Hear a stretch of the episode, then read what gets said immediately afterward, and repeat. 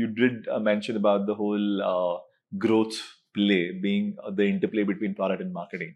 I would love to describe uh, that a little bit in terms of how this interplay should be ideally set up.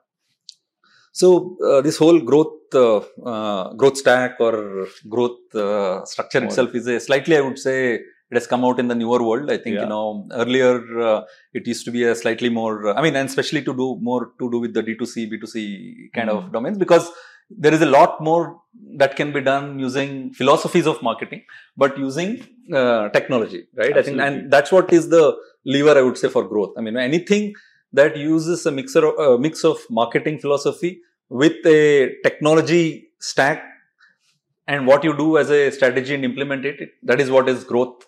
Uh, I would say uh, growth per se. And in some ways, again, different companies will do it differently.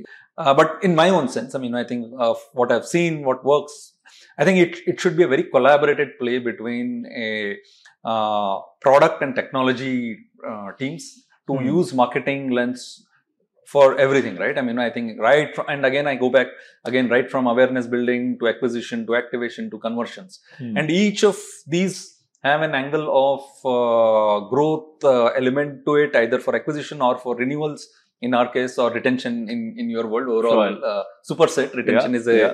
uh, superset so uh, i would say the uh, in my own lens i think you know it's a collaborated uh, strategy that you work with the marketing teams and say that hey our product funnels are this i mean these are the availabilities uh, I mean, no, from a stack standpoint, what is Mhm. available uh, now?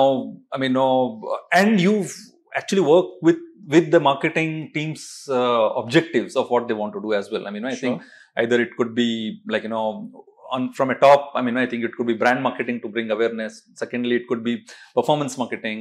Uh, It Mhm. could be like you know uh, pure from an acquisition standpoint. From a uh, pure play organic growth, I mean, I think there are technology interventions and all that. So, uh, in my way, in my own experience, I think the the best of the success comes from how you work together as a team. I mean, I think loosely I would say a growth uh, growth pod, if I have to call it.